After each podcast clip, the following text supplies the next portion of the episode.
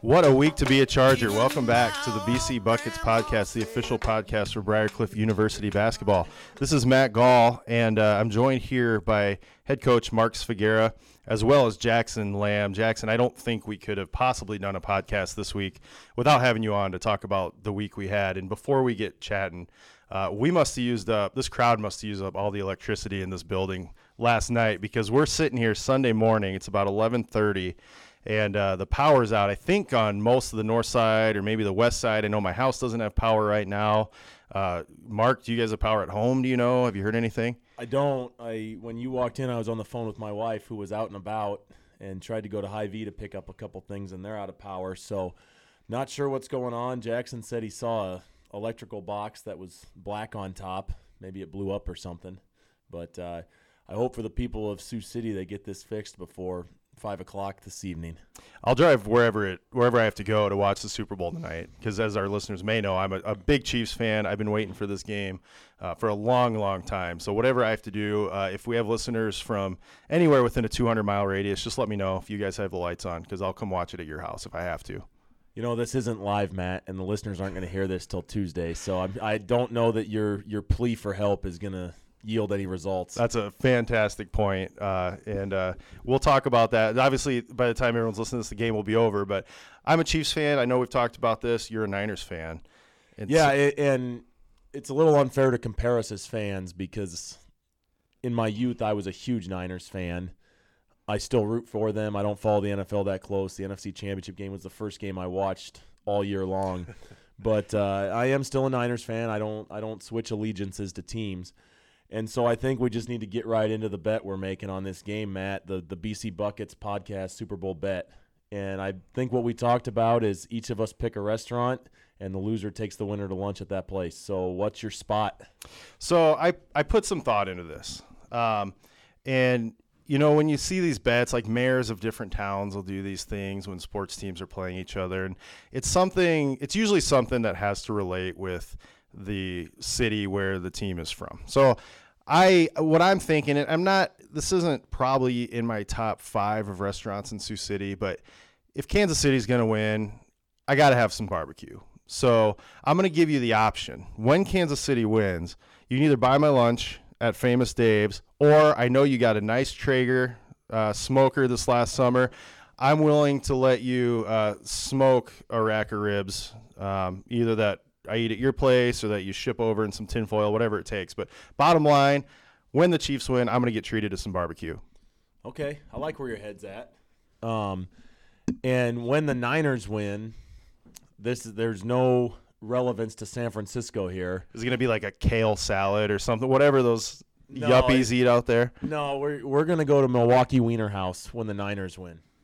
Excellent choice. Yeah, it's it's a Sioux City landmark, and I figure you know it's close to your work downtown, so it, it works on a couple different levels. It's just I can walk across the street. That's all. Famous Dave's too, actually. Now that I think about it, that's true. It, in the off chance the Chiefs win, I think I'll go with option two though, and we might have a uh, a barbecue celebration while we record the pod while we record the podcast in the future. Works for me. So, you know, obviously, everyone listening to this, it's probably Tuesday. Um, so the, the game has already happened. So, what we're about to do is uh, retroactively either look like geniuses or look like idiots. But let's hear each of your score predictions. I'm going to go first. I feel good about this one. Uh, you cannot stop Mahomes. They're going to score their points. It's just a matter of can they slow them down enough to keep them under 35. Uh, I don't think they can. I'm going to go 38 to 30 is my final score. Kansas City Chiefs, world champions. Okay. Uh, the Chiefs had been held down by good defenses this year. The Niners' defense is really good. Uh, the Chiefs' defense is not good. They're not going to be able to stop the San Francisco rushing game. I say 49ers 34 27. Jackson, do you have any opinion? Um, I don't really have an opinion. Like, I can't give you a play by play, but I got a score for you. Okay. Let's go Chiefs 35 28. All right, there you have it. So uh, time will tell. Hopefully, it's a great game. I'm excited tonight. Like I said, uh, my my uh, kids have been indoctrinated. They're gonna have their Chiefs gear on, so it's gonna be great. Um, you know, to finally have somebody to to kind of root for in the Super Bowl. I grew up in the '90s. Uh, so it was, you know, at one time I probably tilted towards the Cowboys just because Of that's what you you do when you're seven years old and that's who's winning every year. But uh, yeah, we'll see what happens. So let's talk some basketball uh, because this was uh, just a- an awesome week and, and a week that you know we've we've kind of been talking about this season, kind of waiting for it to happen, waiting for things to kind of click. Um, I know there's been some struggles getting getting wins uh, in the win column, um, but a lot of close games, a lot of tough games. And you've said it, Coach. You know, you're just a few plays away in a lot of those games from uh, turning those losses into wins. Well, this week you go two and zero against two ranked teams, not just two ranked teams, but 17th ranked Mount Marty on Wednesday and number one ranked Morningside, who uh, you know I didn't have a chance to go to the game earlier in the year at their place, but they are really good, really long uh, during warmups, you know, you kind of start sizing people up as a fan, and, and they they look like a basketball team. Um, and we'll talk about that game in just a second. But let's start with Mount Marty. Um, and that was a game where you know Jackson, you had 54 points.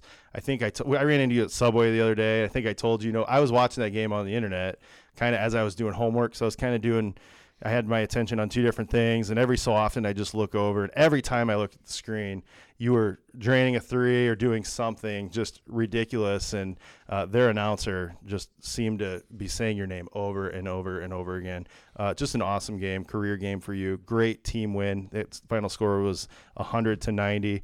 Uh, Coach, what what finally happened? Where, how were you able to finally get over that hump where you you didn't let the opponent kind of steal a you know a 10 minute stretch from you?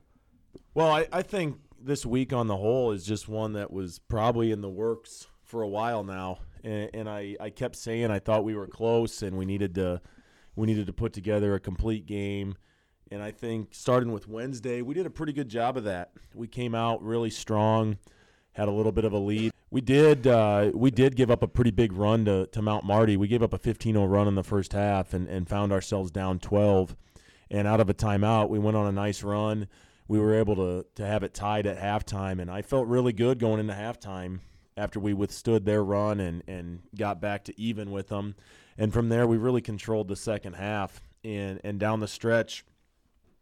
It's nice to have that lead down the stretch where we've been playing from behind, and and we were the ones kind of back on our heels, having to press and and really force some plays.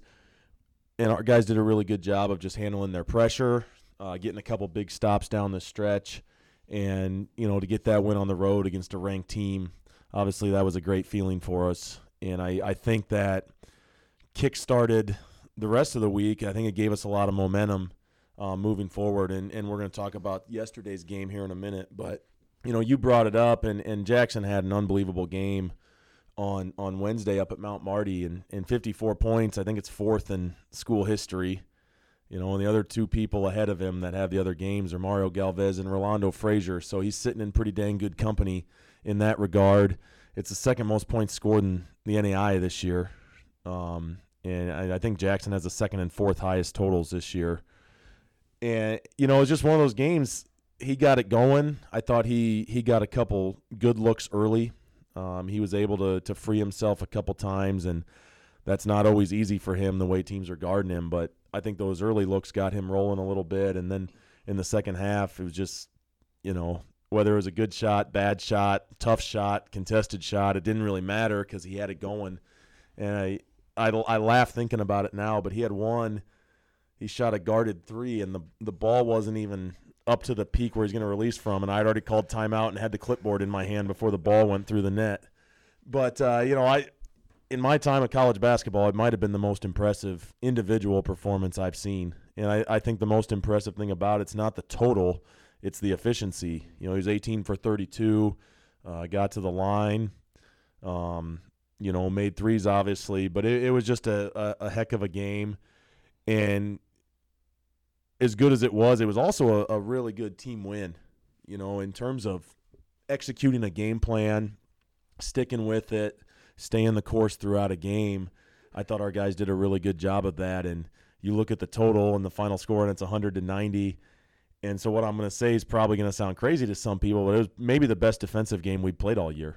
You know, their their guard Chris King, he's a heck of a player, and and he got going for them and hit some tough shots as well. but that 90 points came on 86 possessions. You know, and so it's it's not nearly as bad as it sounds or high scoring as it sounds, but it was it was just a great feeling to get that win after we had some tough losses in a row there.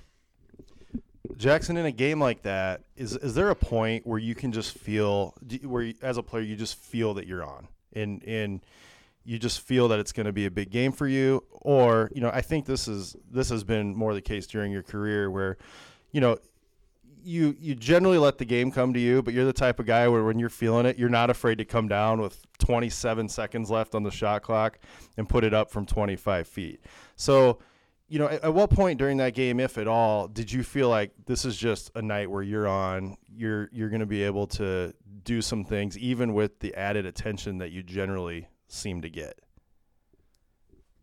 Matt, I'd probably say it was probably sometime in the first half where, um, like Coach said, they went on that 15-0 run, and then uh, when we kind of took their jabs and came back with our push, I think I set a couple ball screens and just picked and popped it, and I think I made two or three back to back, and then I don't know, the shot was just feeling great, and I think I knew when I kept seeing those go in, and it just the way it felt, I was just like, yeah, this, I'm feeling it right now, and then.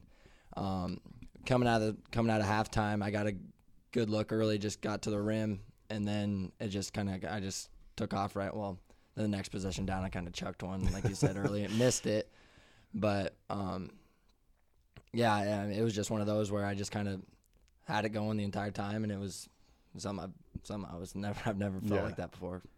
Well, we we've talked about this before, Coach, too, where there's just certain guys, that, and I've seen a few of these guys over the years at Briarcliff, where they just have the you know basically the automatic green light, and that's not to say that I haven't seen Coach Svagera throw some "What are you doings" uh, at you out on the court, Jackson. But I mean, do you do you feel that confidence from the coaching staff that they trust you to make good decisions, play within your your skills and your talent, uh, to have the confidence to take those gutsy shots, if gutsy is the word we want to call it. Sometimes I'm shaking my head, saying, "What are you doing?" Then the ball goes in, and I look like a moron.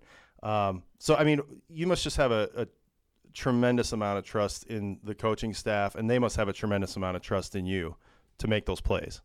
Yes, definitely. Um, that's kind of coaches always said shoot or shoot, and uh, he always he, he says he has the green light at all times. In Briarcliff basketball, we shoot a lot of 3s but honestly, um, when when you get it when you get it going like that, you can still take bad shots. And I actually remember one exact time. Uh, it was actually what I was talking about that my second shot in the second half. Austin Leffler, Coach Leffler, um, told me literally right out of halftime, like before we even the ball even got thrown in, he was like, "Get to the rim, like shot fake, like you don't need to pull up with like 27 seconds to go, in, or in the shot clock." And then I literally was listening to him, like, "Yes, coach, yep, that's uh, you're 100 percent right." And then the game goes, and you fire up something that wasn't completely a good shot, and then just hearing that and like I missed it, but then after that I was like, yeah, like you gotta trust like into the coaching staff and like what they're talking about. And yeah that that that was like a lot of um what made me successful was just trusting in them knowing that they trust in me and like their guidance and advice. So you know they were ranked 17th uh, when when you guys played them. They're a good team, like we talked about last week. Uh, they're tough to defend. Um, you know they play a little bit different style. What? How do you? I mean, how do you enjoy playing those types of games where it's a little more? Um, it's a little more quick oriented, guard oriented. You really have to to uh, play well one on one with your guy as opposed to a lot more of the you know like Morningside. We'll talk about that in a minute, but you seem to be the guy who was assigned to be the the help on Borchers when he got the ball down low. Um, whereas a team like Mount Marty, you kind of have to. Everyone has to do their job because the ball's flying around, guys are flying around. Yeah. Do you enjoy playing those teams more, or you know, is the different, I guess, defensive styles? What what type of game do you find uh, more enjoyment in? um that's a, that's a tough question I mean, I, I think coach would be the first one to to uh, tell you that I'm not the greatest defensively. So, Well, let me ask you this: as a player, does your does your mindset change, or as a team, does your mindset change with how you approach defense when you're when you're playing a team like that, where they're going to try to get somebody off one on one on one side of the court and see if they can get it to the rim. Um, yeah, I would say your mindset changes, but in every game you got to play team defense and help each other out. I mean, it look, it probably looked a lot like Chris King was playing one on one against Jaden a lot of the time, but and other times Jaden's right up into him, and that was de- that was designed, and then we were like the team, the rest of the team was ready to be in help position on that, and of course he's going to hit some tough shots, but honestly, just playing team defense every single game is like a key to that, and I guess I couldn't tell you what type of game I prefer. I, Yeah. I, I guess I just prefer games that we win. Yeah, there you go. Well, and like I said, we had two of them this week, and let's talk about the second one uh, because I think that was one of the more memorable, one of the more memorable games I've watched in this gym, and I think there's always some recency bias with something like that. I think um, when you see a big game, it's always like, man, this is you know top two or three games that I've ever seen, but in the totality of the situation, you're playing the number one team in the nation at home uh, in a season where you know you just went through this streak where it was tough to find a win. Yet you guys come out big win Wednesday night, come in today, uh, come in Saturday, and just play a total team effort to really control that game for probably three quarters of the game. I think it was back and forth a little bit early, uh, but from there, you know, you stretch the lead out to 10. Uh, they'd get it within maybe as close as four or five, but you always responded. Somebody came up big, whether it was Jackson coming up with a bucket, uh, Jaden coming up with just that huge three with about three minutes left, something like that. Uh, and then on the other side of the court, guys like Austin Roteman, you know, kind of dictating or at least making things really difficult for Borchers. I know he got in foul trouble. So then guys like Tony Bonner come in. Uh, and you have to really lean on him. Hicks, I thought, played some some good quality defensive minutes down there. Just a total team win, and I think that's why that sticks out to me as as such a big win because you know this season hasn't exactly gone where you know you'd probably wish it would have gone at this point in the season. But that said, you continue to play Briarcliff basketball, and when you do that, you know you can beat anybody, and that's what happened. So, coach, tell me about that game. Well, I think it first and foremost is the most complete game we've played all year. And I I look back through and and there wasn't in the whole game there really wasn't a 3-4 minute stretch where it was a 12-0 run or a, a 14 to 4 run or something like that and that's something that has plagued us. And so I think that's the biggest thing. And and we talked for a couple days with the guys about, you know, the opportunity of of playing the number 1 team in the country. And and Morningside, like I said last week, they're a team that they just don't beat themselves, and so they're they're not going to give you a lot of opportunities to to go on big runs or anything like that. But at the same time, they are beatable, and we could beat them by doing what we do. We just had to do it really well, and we had to make our own opportunities. And and I thought our guys really bought into that. I thought they executed our game plan, and then when Morningside exposed probably a couple flaws or weaknesses in the game plan. I thought the guys did a really good job of adjusting coming out of halftime to what we needed to do to, to clean that up. And it's like every every punch they threw at us, we either ducked it or we just took it and threw our own back. And and it was really exciting and really fun to see that um, because that hasn't always been the case this year. And and you know, after a week like this, it's something where we have to take this momentum and, and roll with it. And that's not to say we're gonna we're gonna just win every game out, but just playing the way that I think we're capable of playing should give us a ton of confidence. Should give us a little bit of the swagger back that we haven't had the last few games. And and so I was just really proud and, and happy for our guys to get that win. Um, you know, to talk about some individual performances, you know, Jackson had a second double double of the week. Um, was actually fairly close to a triple double, three assists away. But uh, I honestly thought the MVP of the game for us was Tony Bonner. He was a guy, you know, he didn't play at all in Wednesday night's game, and that was a that was a stylistic thing. Um, and, and he knows that's not the the ideal game for him to play. But he came in, and and Austin Roteman got in foul trouble. Cody Hicks was in foul trouble. Tony was in foul trouble for a decent chunk too, but he gave us 12 points, and I thought he did a really good job defensively, just making things hard for their big guys and also rebounding. and uh, it was I was really happy for Tony to have a big game like that. But but you said it too. I know Jackson made a big shot late. Jaden made a huge shot late. Ethan Friedel made a big shot late, and just like every time we needed a play, someone made a play, and the crowd was awesome. It was just a really fun day uh, for our program, you know, and I think for our school as well because to win a rivalry game like that, it's pretty dang fun. that's the type of game where you remember a lot of really little plays that I think were huge. I remember Bonner, there were a couple offensive rebounds that went to the floor that he was able to, to pull away. Late in the game, there was a, a loose ball that I think Friedel had dove for down on Morningside side of the court. Just little things like that that can turn a five or six point game into a two or three point game really, really fast. Um, and then Jaden shot. I want to talk about that for a second because he's he's a player who, you know, last year, his first year, we knew he was good. Um, we knew he was really good. Um, this year, good, solid player. And then there's a point. It seems like in everyone's career where they make a play where it feels like they just took a step to, you know, kind of that next level. And that shot, that three that he took, where I think maybe we were up, I don't know, five at the time, five or six, uh, and he makes that three. He makes that three, which you know really puts you guys in control for that last couple minutes. Um, just a huge play, and that that seemed like a moment for him where, you know, he he's kind of taken that step to become to become you know a leader on this team. So it was just a lot of fun to watch. Great performances from everybody. Um, Hoyt, you know, I think maybe he had three points or something like that, but he hit a big three in the game that was really Yep. important.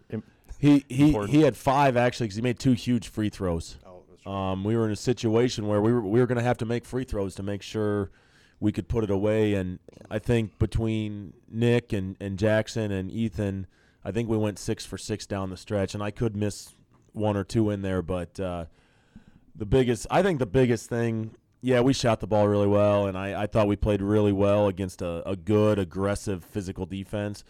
But I thought it was our defense. We I thought we really made things hard for them for the majority of the game, and it was another game just like Mount Marty where guys really executed the game plan, executed what we needed to do, adjusted if we needed to adjust, and uh, you know that that makes a huge difference, especially this time of year when you're playing a team for the second time. It's it's coming down the stretch of the season. Everybody knows what everybody's going to do, and when you can go out and execute what you need to do, that just makes a huge difference. Yeah, it seemed like the plan from early on was to make things really hard for Borchers down low. Every touch he got, like I said, right early in the game, you could tell they were trying to set the tone down there. And then Jackson, you'd come in and, and close things off for him. And he, I mean, he had what 22, 23 points. You're not going to stop him from scoring, but you can make things really hard and make them uncomfortable and take them out of you know the way they want to play. And I thought, I thought we just dictated that aspect of the game pretty much the whole way. Yeah, and, and, and he's a load to deal with because he's he's obviously a really good scorer in the low post. He's a great offensive rebounder. He's a really good passer. And so when you double team him, which is what we did to start, um, he can make you pay because he is a really good passer. He has great vision. Um, and as we adjusted that a little bit and, and changed where we were coming from or if we were coming at all on a double team, I think that really bothered him at times. And, and so yeah, he had he had 23, but I, I know he had to work really hard for those 23 points he got, and he's a guy you're not gonna just shut him down and, and hold him to six points or something like that because he's he's that good of a player. But I, I thought our big guys just fought and battled and played relentlessly for the entire 40 minutes because he's he's just he is a hard guard and he, those three guys did a really good job. Jackson, I saw on Twitter last night you posted um, a video with you going over to the student section, giving some high fives, and throwing a shout out to the Blue Crew. How important were they in that win? Vital. They're awesome. Awesome. How does this game rank for you in terms of games you've played in during your career at Briarcliff? I would definitely say that was probably not probably definitely the number one game in the Newman Flanagan Center that I've ever been a part of. It was it was just awesome the whole entire time. It was hype in there. We were playing how we sh- are capable of playing, and it was just awesome. Uh, and then my entire career, definitely top three. Um, you can't. I mean, you can't beat winning games at the national tournament, but definitely it's it's up there. So I wanted to do something because, as people might know, we've talked about this before. I do the score table uh, for the games, and I I've said this before too. I try to stay pretty neutral during that game during those games, but that game was was dang near impossible. And there were a few table slam, like positive, happy, excited table slams, and some expletives that uh, I probably need to apologize to the other table people for. Um, but it was a huge game, and I just felt it was it was a big game. And like I said earlier, for a lot of reasons, you're beating a really good team.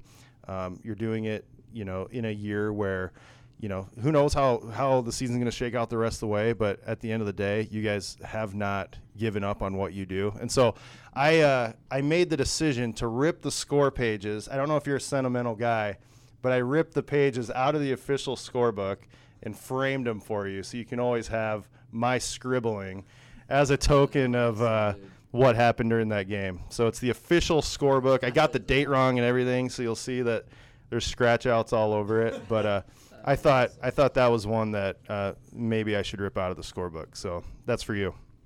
Thanks. And I will say, after the game, when you went through the line, you gave me the most painful five I've ever felt in my life. I think my hands just Dude, recovering. uh, we were so hyped. so hyped. Yeah. So, so let's you know the season's not over. So there's five more games all at home to close out the uh, regular season part of the season, and that starts on Wednesday night with Dakota Wesleyan, who comes to town. Um, and they're a good team. Ty Hoagland's one of the best players in the league. Um, he's been that way for a while. Another one of those guys who feels like he's been in the league since 2008. Yeah, I think he has actually. Yeah, I mean, uh, Borchers is one of those guys too. It's like, why don't these? Yeah, guys and I think a lot of people say that about Jackson too. I'm sure they do. Yeah, that's how it goes, and that's obviously a, a, uh mark of respect. But they come in; they're a tough team. Always fun to watch Coach Wilbur and you kind of play off each other's energy. Um, but they're a good team. I think they're maybe ranked top ten in the latest. Yeah, they're poll. they're they're tenth right now. There there'll be a new uh, poll comes out this next week. I would imagine they'll stay in a similar spot, but uh, yeah, they're you know they're a good team. They've they've had some injury issues. Um, they've lost a couple guys, but they just keep finding a way to win games. And and so the team we're going to see out on the floor for them on Wednesday night is going to be quite a bit different than the team we played against two and a half months ago or whenever it was we were up there. Um, but you know, a lot of what they do re- revolves around Ty Hoagland. He's he's an unbelievable scorer.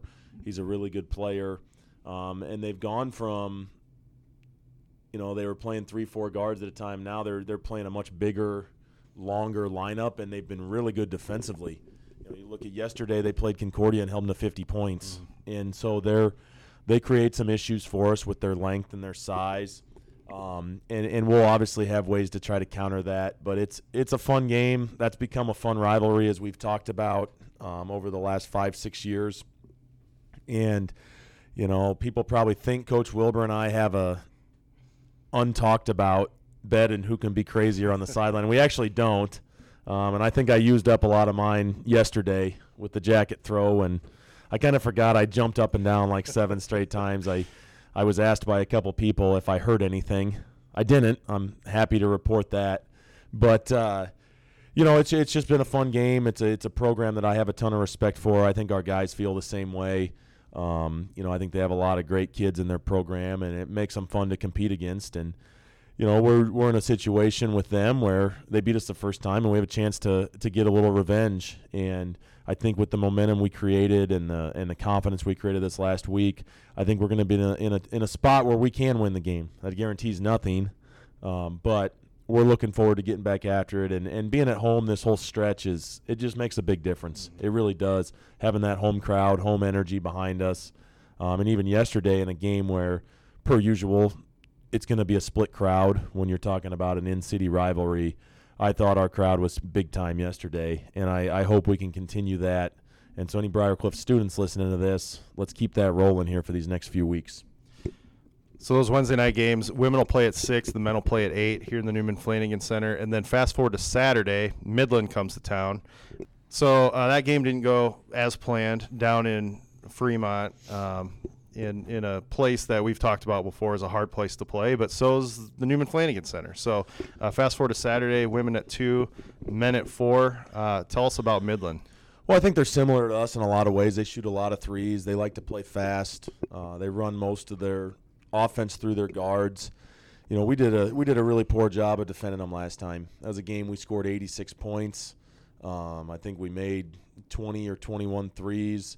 You know, Jaden Klein Hesselink had 34 that night, and we just we could not get stops the whole game, but in particular the last 15 minutes of that game, we needed some stops to to cut the gap, and we just couldn't do it. And so we're we're gonna have to go with a, a little bit different game plan from what we did last time we played them, and that's kind of, that's the fun of coaching sometimes is you know you throw something out there it doesn't work. You have to you have to scheme something different or do something different um, but you know it's it's another opportunity to you know hopefully by then keep momentum and, and a streak going um, but it's we're just I, I'm really happy for our guys to get these wins and, and give us some positive energy as we head down the stretch here and doing that at home is just a lot sweeter. So a reminder on that game, Saturday game, women will play at two, men will play at four o'clock here at the Newman Flanagan Center.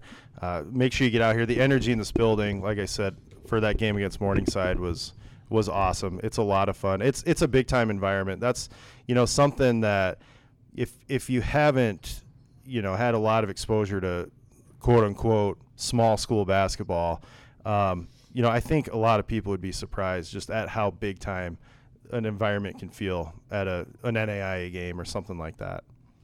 So one thing I wanted, I've been meaning to ask you about, Coach. I saw this on Reddit. Um, I saw this on the internet. I don't even know if this is real or not, but what I saw was an article about uh, some basketball rules that Kim Jong Un in North Korea has implemented in North Korea to make, I guess, the game a little more interesting uh, over there. this too.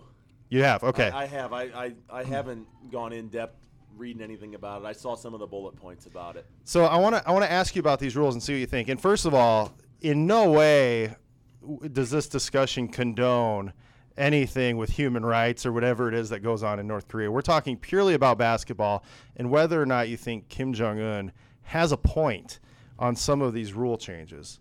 So. Uh, you know, I think we'll just break this down kind of one at a time with some of the the uh, rules that they've implemented over there in North Korea. And the first is uh, three points for a dunk. What do you think about that? We don't dunk a lot, so I don't. You know, I don't know. No, for Briarcliff, there's no advantage there. So I, I'm anti three points for a dunk. Okay. Uh, Jackson. With that being said, if you were at the game last night and watching our warm up line, Quentin Vasa and Andy Geelan were flying high. They were feeling good. Did you see that, Matt? I did, yeah. and wasn't wasn't there a program rule at one point about no dunking during warm-ups, or am I am I imagining that? Why did you bring that up? Yeah, they're not supposed to be doing that. Um, you know, our philosophy is let's let's get the shots up. We're gonna shoot in a game, and we don't ever dunk in a game. So let's let's shoot threes. Well, and I, Hey, my comeback to that is when you're when you're dunking in warm-ups, you're getting your legs loose, you're exploding off, you're getting warmed up for the game. So in a way, it's still it still transfers.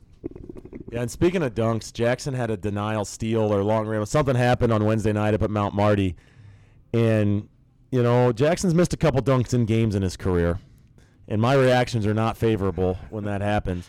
And he took off like he was going to go go up and try dunk it, and there was just no way. He didn't have the legs that late in the game, and I don't know if he actually tried or not, or if he just realized. But he was so far from being high enough to dunk that it was actually the guys on the end of the bench. I, that's where I ended up after the play. They were laughing about it. It was pretty funny. I'm glad he made the layup, but in hindsight, it was really funny. It was not even close. I will say Saturday, uh, Morningside put on kind of a show during warm-ups, and I will say at halftime they were a little more uh, business oriented. It was a little bit more layups and game situational type shots. So that I took that as a sign of respect that they knew they uh, they needed to maybe regroup and focus a little bit. All right, coach. So uh, the next one, so no three point for dunk. I agree. Nope. unnecessary. Uh, four points for a three pointer that does not touch the rim. That's an interesting one.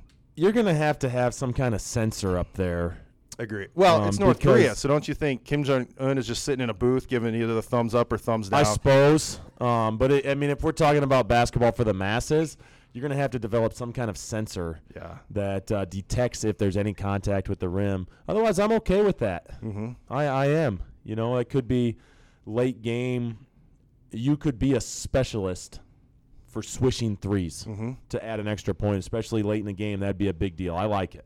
Yeah. Leffler. I just remember Leffler's shot from when he was here. He had that nice He arch. was a swisher, He, no he'd doubt. be a swisher. Still is. Yeah. yeah, he still is. Yeah, one of one of the I still say one of the best shots I've ever seen in this gym was his. Um, so uh, here's one minus one point for missing a free throw. I love it. I love it. You know, it's the easiest shot in basketball outside of an uncontested layup. Make your free throws. Oh yeah. Oh yeah, the, the the the strategy changes because of that. If you have a bad, you know, a hack a Shaq situation, mm-hmm. wow, that can be a game changer. So I, I like it. And So- I, I think I should just go on the record and say I'm all for outside the box, quirky rule changes in basketball and all sports. So here's And, the and not to interrupt you, Matt, No, on that topic, um, because it happened in the last week. Mount Marty's coach and I were talking um, Tuesday night and, and into Wednesday. We were kind of texting about it, but he started it. He said on Wednesday morning, "Hey, how about this? No clock, no shot clock, and we just play to 100." Which is actually funny because we actually scored 100 and won that game. but uh, you know, there's something to that, and maybe Jackson knows what's the what's the tournament deal where they play to they play for the time and then when the time's up you add eight to the winning team's score. You know what i'm talking about? Because For- forbes and i were talking about this. You about the All Star game? no no it's a it's a it's a basketball tournament. I don't remember what it's called but like a million dollars or something. yeah it could be. But they uh they they play for the time and then whatever the score is you add eight to the winner's score and that's what you play to.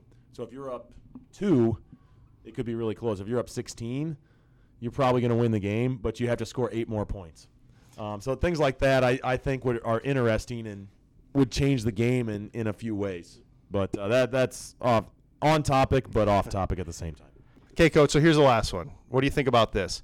Any field goal scored in the last three minutes is worth eight points, and it doesn't. On this website, I found it doesn't say there's a differentiation between uh, twos and threes. So let's just say any bucket in the last three minutes is worth I, eight. I don't like this because, yeah, when you're the team that's down, it could be a game changer.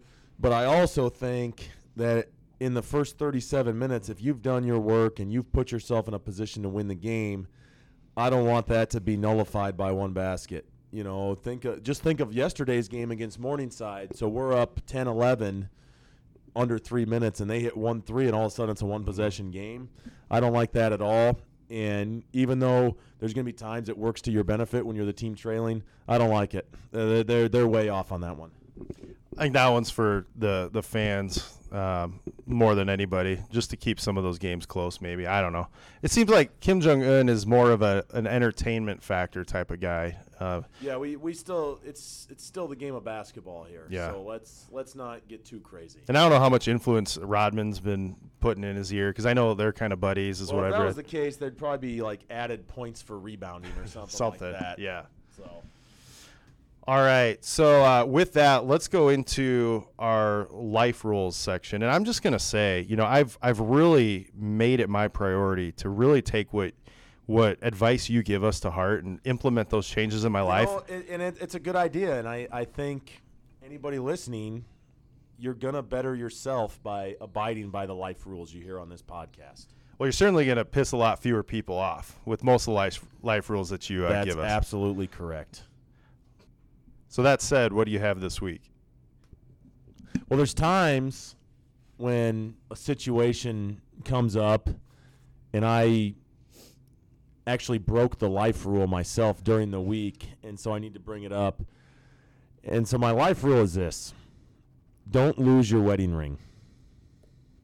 I found it, but it was lost for about a 12-hour stretch on Wednesday night, and I didn't know if it was in the locker room at Mount Marty. I didn't know if it was somewhere in the corner of my bag that I bring with me to games. Didn't know if it was in the locker room. Ended up, it was on our bus, under the seat I sit in, Um, but it's it's a good thing to just keep track of. Yeah, let's. I, I need your opinion on this because I I don't wear my wedding ring. It that's not. It's not any commentary on traditional values or anything like that. I just I feel weird typing with it on. It just I can't have a watch on. It's all like that. But what's your life rule on a married man not wearing a wedding ring at all? Well, I, it depends on the situation for me. I, I don't wear mine during games. I did my first year as head coach, and I played with it a lot. I always take it off, put it back on, clapped it off at one point in a game. Uh, I don't wear it for practice because it feels funny to me. Like if I have to throw a pass or something, I don't like having it on. I don't wear it when I work out. So I'm probably 50 50. So, Jackson, you got something to say here? Yeah. Coach, I want to know what your life rule is for a single dude who doesn't have a wedding ring. Come on. A single dude that doesn't? Yeah, a single dude like me, like myself, that d- does not have a wedding ring. That life rule has nothing to do with. As opposed to what? A single dude wearing a wedding ring? What are you saying here, Jackson? So you're saying you don't like my life rule because it has no impact on you because you're not married. That's what you're saying. You want something that Or you can and- use. Or anybody else that's not married, not just me specifically. I'm speaking for the I'm speaking for the bulk of the crowd here. All right, that's my first life rule call out. Um, I guess I'll think of another one, Jackson. All right. Since you know, try to keep things topical to to where we're at. my uh, my other life rule for people who are not married is if you get frustrated in a situation in your day, whatever it may be, and you're wearing a suit that's probably Too You know, tight. no, not too tight, Jackson, but you know, suits aren't cheap. and you don't want to rip off the coat and just throw it all willy-nilly. Which I did yesterday. Um, and dry cleaning's not cheap. And the funny part is I generally get my suits dry cleaned every few wears. Um, I, I have a steamer I use if they need to be, if there's a spot that wrinkles, whatever, I can do it myself. Well, that suit I wore yesterday was fresh from the dry cleaner, and it's going right back because the coat got ripped off. I think maybe stepped on by one of the guys. And then I got completely drenched with water in the locker room. And so that suit's going right back. And, and dry cleaning's not cheap. You know, you it adds up over the course of a basketball season.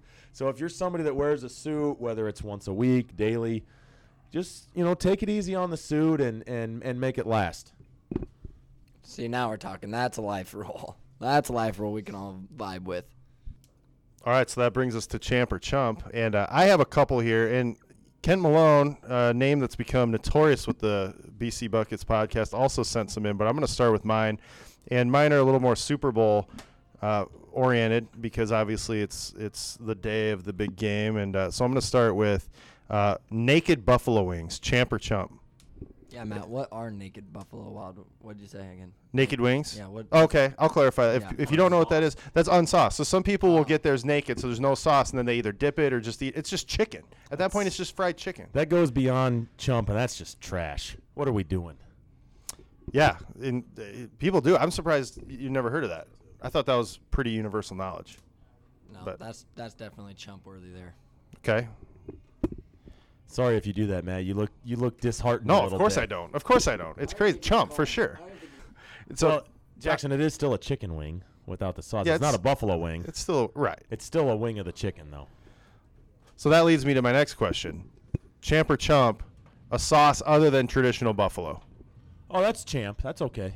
Okay. Yeah, I you know, I stray Mhm. occasionally.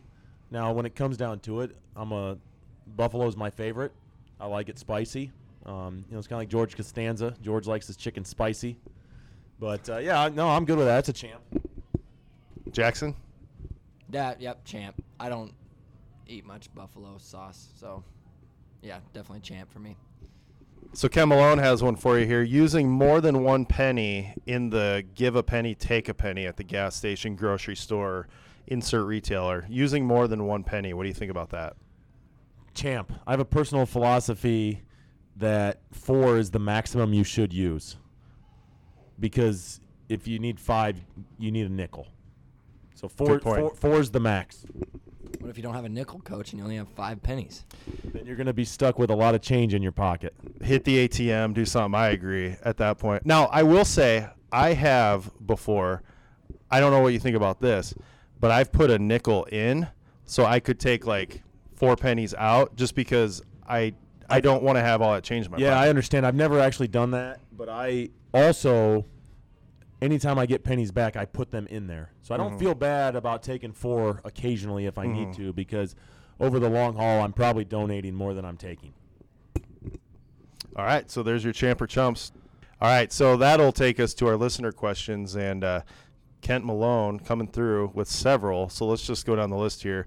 Coach, who's your favorite college team and number one sport as a fan that you follow for that team? So, example, uh, if you're a Texas fan, this is his example. If you're a Texas fan, are you a bigger Texas football or big bigger Texas basketball fan? Well, I, I'm a huge Iowa Hawkeye fan. Have been my entire life. Um, I, I'm a rarity because I grew up in Nebraska, um, and the bulk of my youth was in the '90s. And Nebraska football was unbelievable at the time. But I was a Hawkeye fan because my grandpa Barney was a lifelong fan. I was the only grandkid he brainwashed to be a Hawkeye fan, and I've stuck with that. And I am actually a bigger Hawkeye football fan than basketball. And a lot of that at this point in my life, I have a little more time on my hands in the fall to follow football.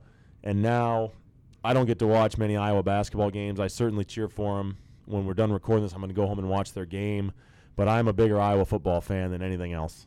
So, follow up question: Who is your least? And maybe we know the answer to this already. Who is your least favorite Nebraska college te- football. There you go. That answers the question. And there's really not a close second.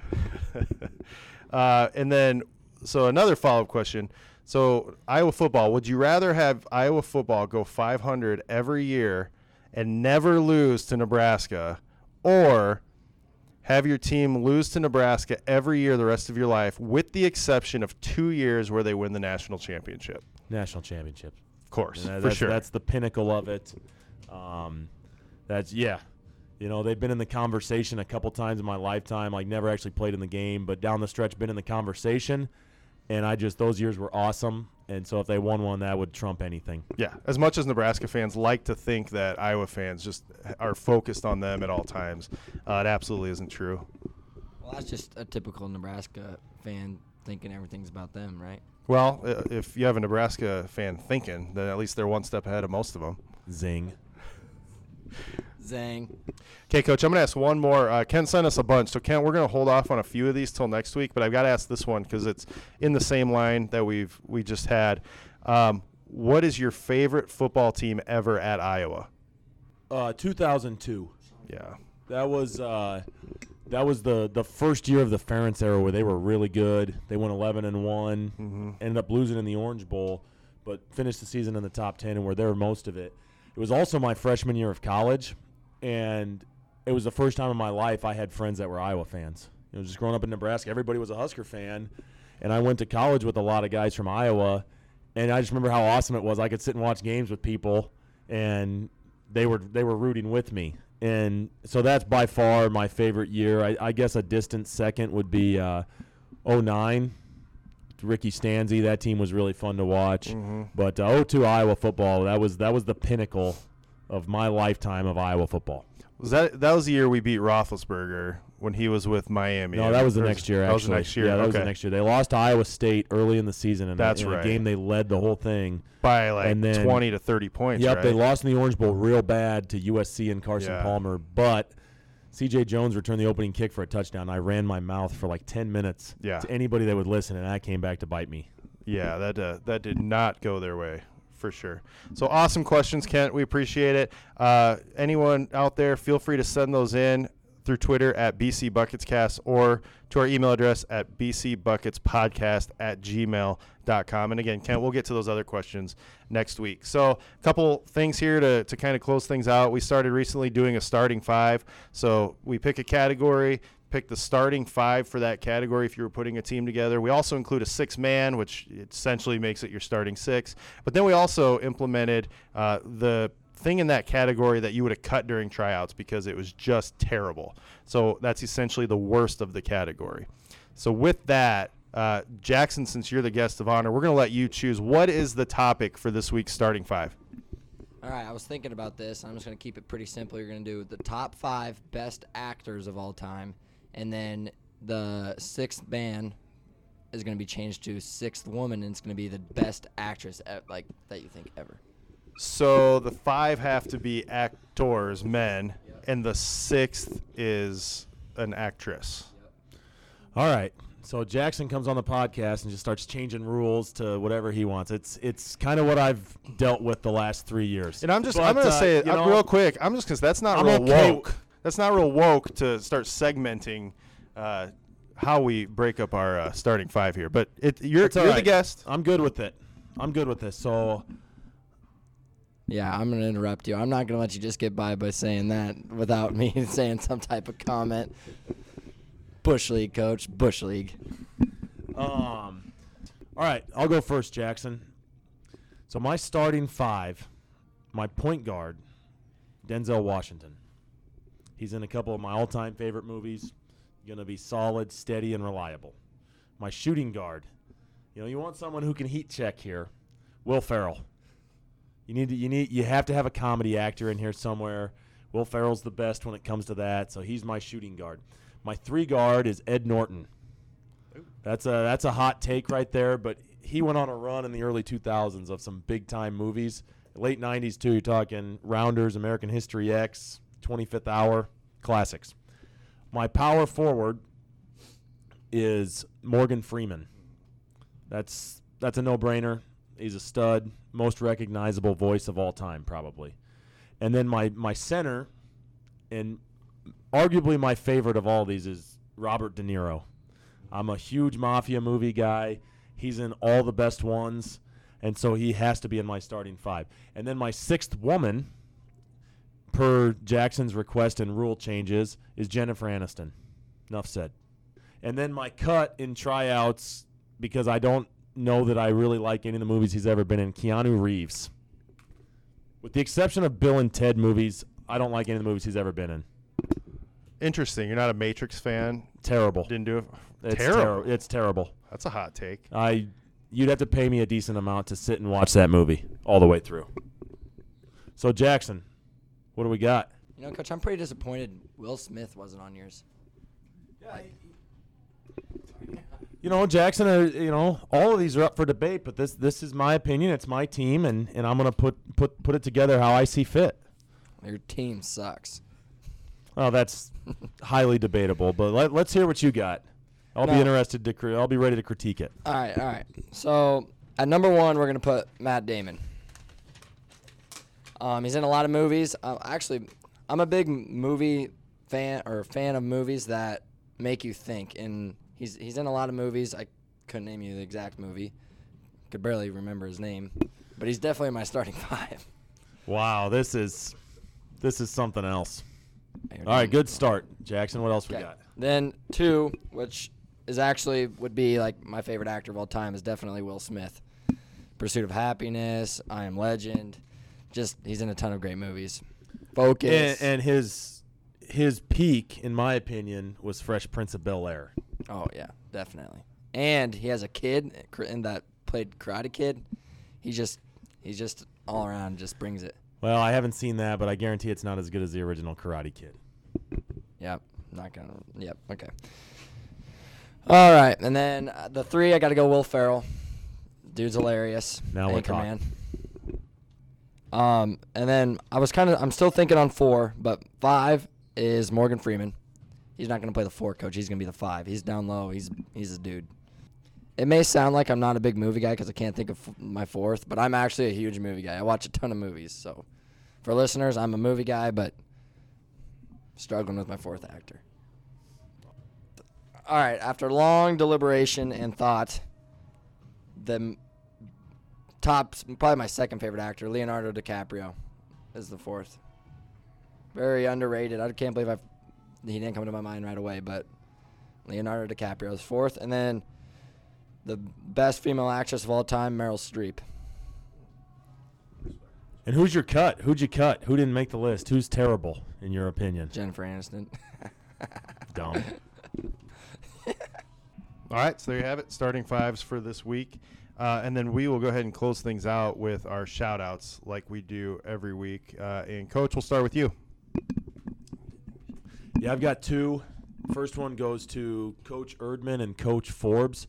Those guys jumped in on our scout team last week to give us a look for Mount Marty and a couple of their really good guards. And as we all know, those dudes could play, and I can tell you with 100% certainty they still can. So shout out to those guys for jumping in. And then I got to give a shout out to my wife because I was informed after the game she was actually the one that went over and picked up my thrown suit jacket and put it over a chair so it didn't get trampled in a potential post game celebration. All right, I got two, two, coach. Um, my first, I would just want to make a shout out to all those that um, kept by this team's side, even through like the tough times that we've had this year. Um, it doesn't go unnoticed. Like in my tweet, we all appreciate it so much, and um, yeah, it just it's just the Briarcliff community and is special something special, and I'm just super, super, super glad to be a part of it. And then my second shout out is honestly to you, coach. Uh, the game plans that you you came up with this week, and we're just that I, I honestly believe that's the reason we won. You you put the time in. Um, the season hasn't been easy, and we all appreciate what you do and the time you put in, and you you deserve a shout out, honestly. Yeah, for sure. Uh, well deserved there. And Jackson, I'm going to give a shout out to you and really all the guys. Um, but kind of like you said, it's it's been a you know a tough year in terms of Briarcliff standards, or at least what fans are used to seeing. Um, but that said, you guys haven't wavered. I mean, you're still playing Briarcliff basketball. Heads aren't hung. Uh, you know, you you gave the crowd last night everything you had, and you know that's that's all you can do. That's all you can do to control it. And you know, it's like coach has said many times, and like we said earlier, this is a season that very easily could be flip flopped from where we're at now, conference record wise, and that sort of thing. So, just on behalf of of the fans, thank you guys for coming in and, and giving it your all because we're gonna have your back no matter what. Uh, what makes these seasons fun when they're not necessarily going your way is to see okay, so what happens next? How do these guys respond? And it's just been it's been inspiring to see how you guys have have taken what's gone on the middle part of this season and used it to you know hopefully finish real strong. The season's not over yet, like you said. There's a lot to play for, and uh, the awesome part is you get to play all those here at home. So you know we're going to be seeing you guys quite a bit. I appreciate that, Matt. And if I was going to end on anything, I would say one word: family. We're just a family. Awesome. So, quick reminder: uh, Wednesday night here at the Newman Flanagan Center, six o'clock and eight o'clock. Women will play at six, men will play at eight against Dakota Wesleyan, and then on Saturday at two and four against uh, Midland. So I'm going to shut things down here so I can go get ready for uh, the Super Bowl party. I'm I'm going to go. Uh, you know, prepare myself mentally, emotionally, and physically for uh, the game and the abundance of food I'm going to be eating here in just a few hours. Uh, and the power came back on, so you know it's going to be a good day. That's a good omen. Go Chiefs. Go Chargers. Thanks everybody for listening. We'll talk to you next week.